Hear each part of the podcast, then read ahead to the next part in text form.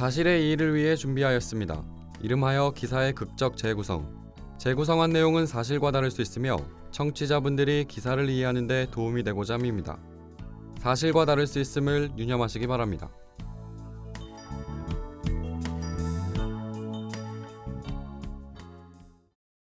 건물 뒤편에서 쿵하는 소리가 들려왔다. 경비원 김 씨가 급하게 달려가 보니 사람이 땅바닥에 쓰러져 있었다. 아이쿠 이게 뭔 난리래. 어 이봐요. 이봐요. 저, 저 저기 119에 신고 좀 해주세요. 저기서 떨어진 거예요? 뭐 하다가 떨어진 거예요? 응? 저 저 전기공사 하는 사람이에요. 빨리 119에 신고 좀 해주세요. 곧 119 응급구조 차량이 남성을 싣고 떠났다. 모여있던 동네 사람도 수군거리다 이내 집으로 들어갔다. 사고를 잊을 만할 즈음 경비원 김 씨가 빌라를 순찰하다 건물 옥상에서 가방을 발견했다.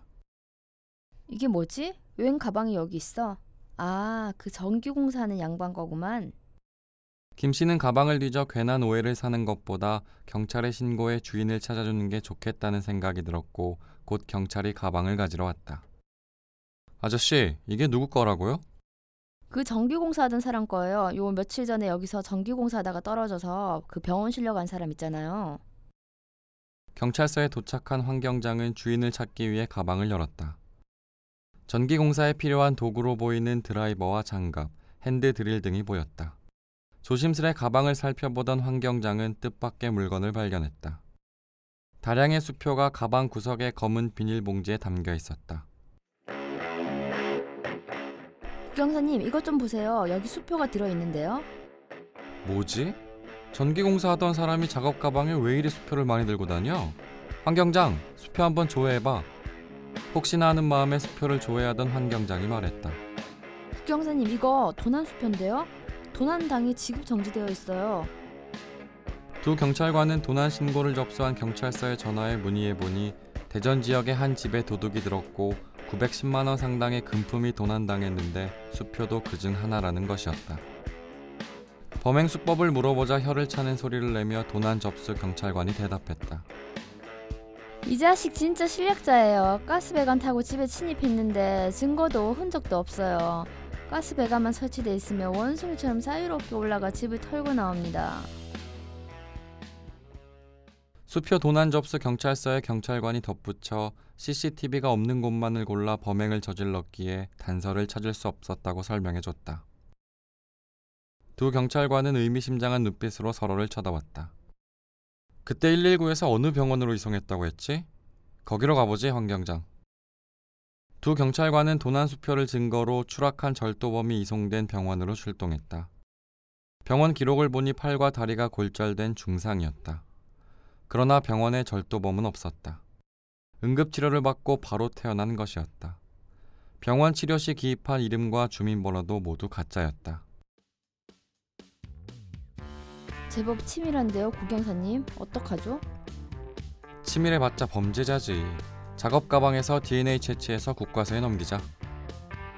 며칠 뒤 국립과학수사원의 자료가 경찰서로 도착했고 구경사와 황 경장은 용의자를 특정지어 수사한 결과 경기도 한 병원에 입원 중인 사실을 확인했다. 병실 문을 열고 들어서자 창가 쪽 침대 위에 온몸에 붕대를 칭칭 감은 환자가 보였다. 경찰 제복을 확인한 환자가 몸을 꿈틀대며 두 경찰을 피하려 했지만 움직일 수 없었다. 경찰 수사를 피해 영원할 것만 같던 원숭이 절도범의 완전 범죄들은 단 한 번의 헛디딤으로 만천하에 드러났고 결국 한 팔과 두 다리에 깁스를 한 채 침대 위에서 교도소로 갈 날만을 기다리게 되었다.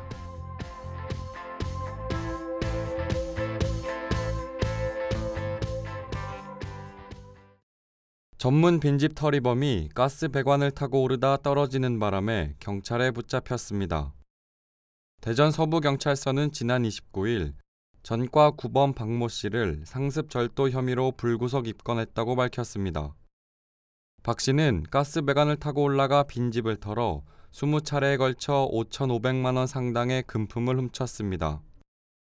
박 씨는 인터넷 검색을 통해 폐쇄회로 TV가 없는 지역만을 골라 범행을 저질러 경찰도 단서를 잡지 못한 상황이었습니다. 이렇듯 노련한 박 씨가 경찰에 붙잡힌 것은 한 번의 실수 때문이었습니다. 지난 4월 16일 천안 동남구 한 빌라에서 전기공사 근로자가 옥상에서 작업하다 떨어졌다는 119 신고가 접수됐습니다.